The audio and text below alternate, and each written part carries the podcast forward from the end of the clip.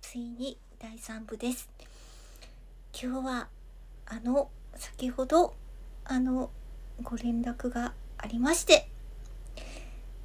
突然深夜に突然の大ニュース。わー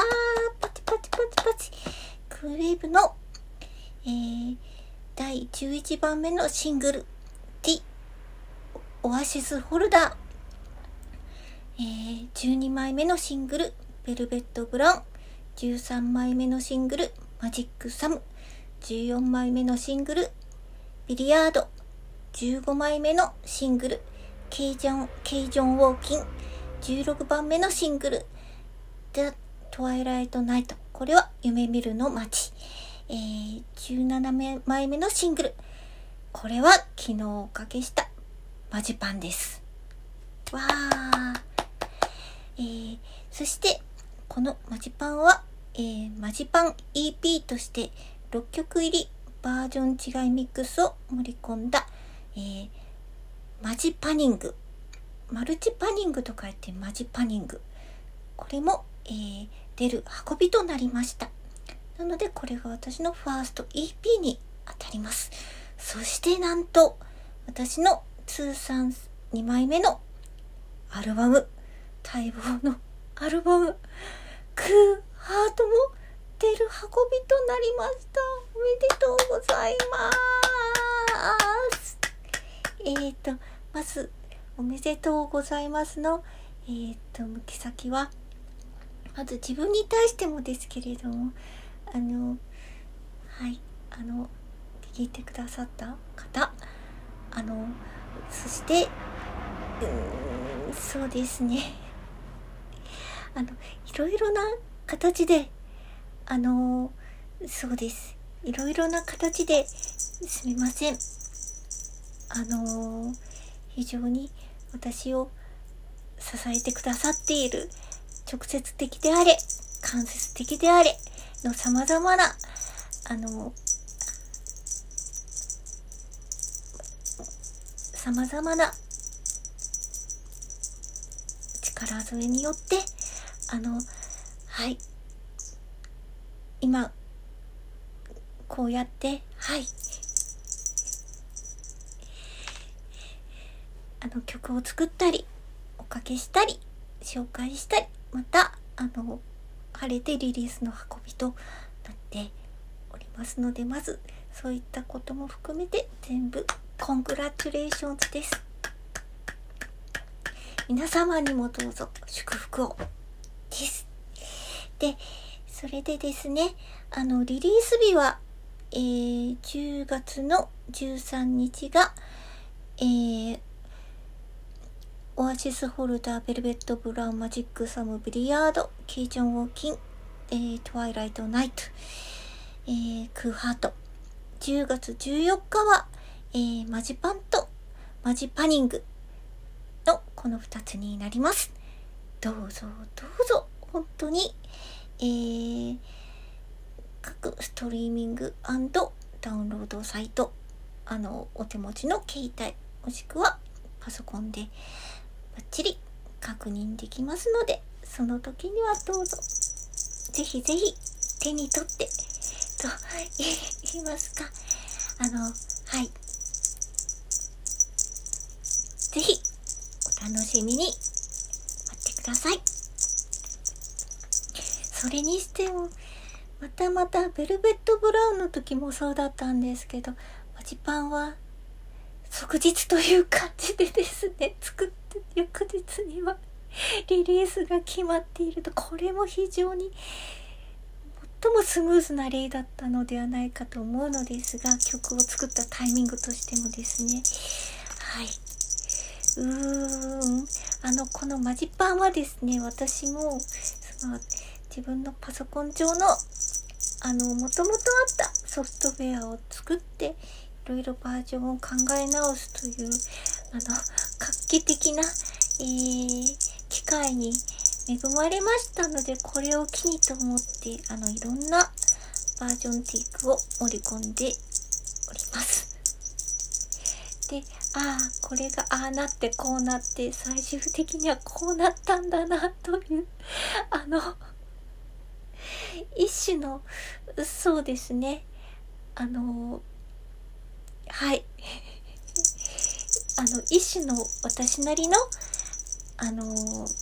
記録帳ともなっているという男のそう音音の記録帳とも なっている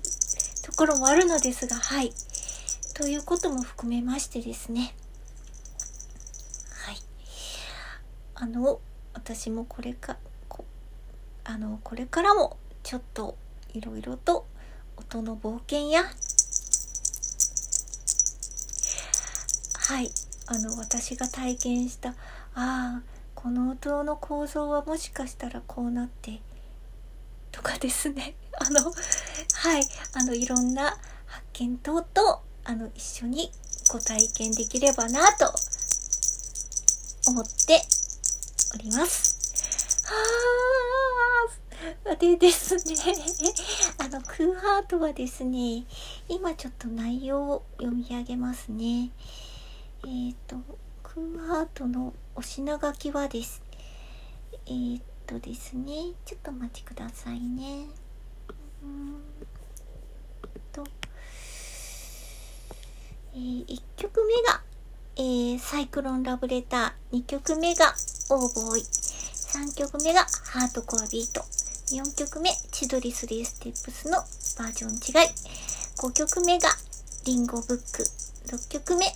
トワイライトナイト。これは夢見る音待ちです。えー、7曲目、ボタンキー。8曲目、オーボーイの、えー、バージョン違い。9曲目、ハードコアビートのバージョン違い。10曲目が、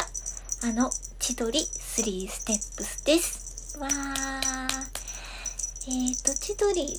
は、そうですね、出たのが、いつにな、結局なったのかな。ちょっとまたこれもすみません。後で確認しますけれども9月に出たのか9月に出たのか8月中に出たのかちょっとすみません。確認してみますね。えっ、とリリース日がは？えっ、ー、と9月の6日ですね。はい。初めて、えー、と、千鳥が出たのが9月の6日なので、えー、ちょうど千鳥は1ヶ月後にぐらいのタイミングで晴れてアルバムに収録されたということになります。1ヶ月待った回があったというものです。とというわけでですね、このアルバムであの憧れ一回りの謎を次のアルバムで解き明かしたいと思いますと言っていたのは1ヶ月というサイクルを超えて千鳥のリリースが9月6日だったのでですね、うん、あの1ヶ月というサイクルを超えて何か私なりのこの発見と言いますか？そうですね。はい、はい、はい、あのサウンド上でのですねもう何か含めてのことだったのではないかなと思います。千鳥はすごくあの純粋にあの和物の要素が盛り込まれた非常にフォーク的な弾き語りの曲で私はのとっても非常に思い出深い曲なんですけれど印象深い曲なんですけれどもそれからあのもともと私の表現のあのコアっていうのはあまり変わってないわけなんですが、もともとその、えー、っとですね、えー、っと、キーノートの時のピアノ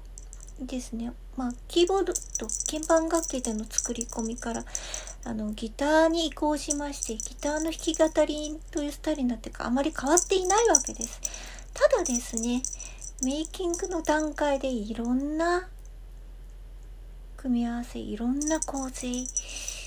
等々があるということがだんだん分かってきましてですねこの1ヶ月くらいはちょうど私のそういった意味での冒険でもありました。あの千鳥が一番のすっぴんすっぴんと言いますか何も施さない状態で出したものです。ちなみに。あとはですねやはりあのパーカッションを入れますとバンドサウンドになってしまうので若干音の立体感をあのつける必要が出てきたので今の音にだんだん至ってるわけなんですね。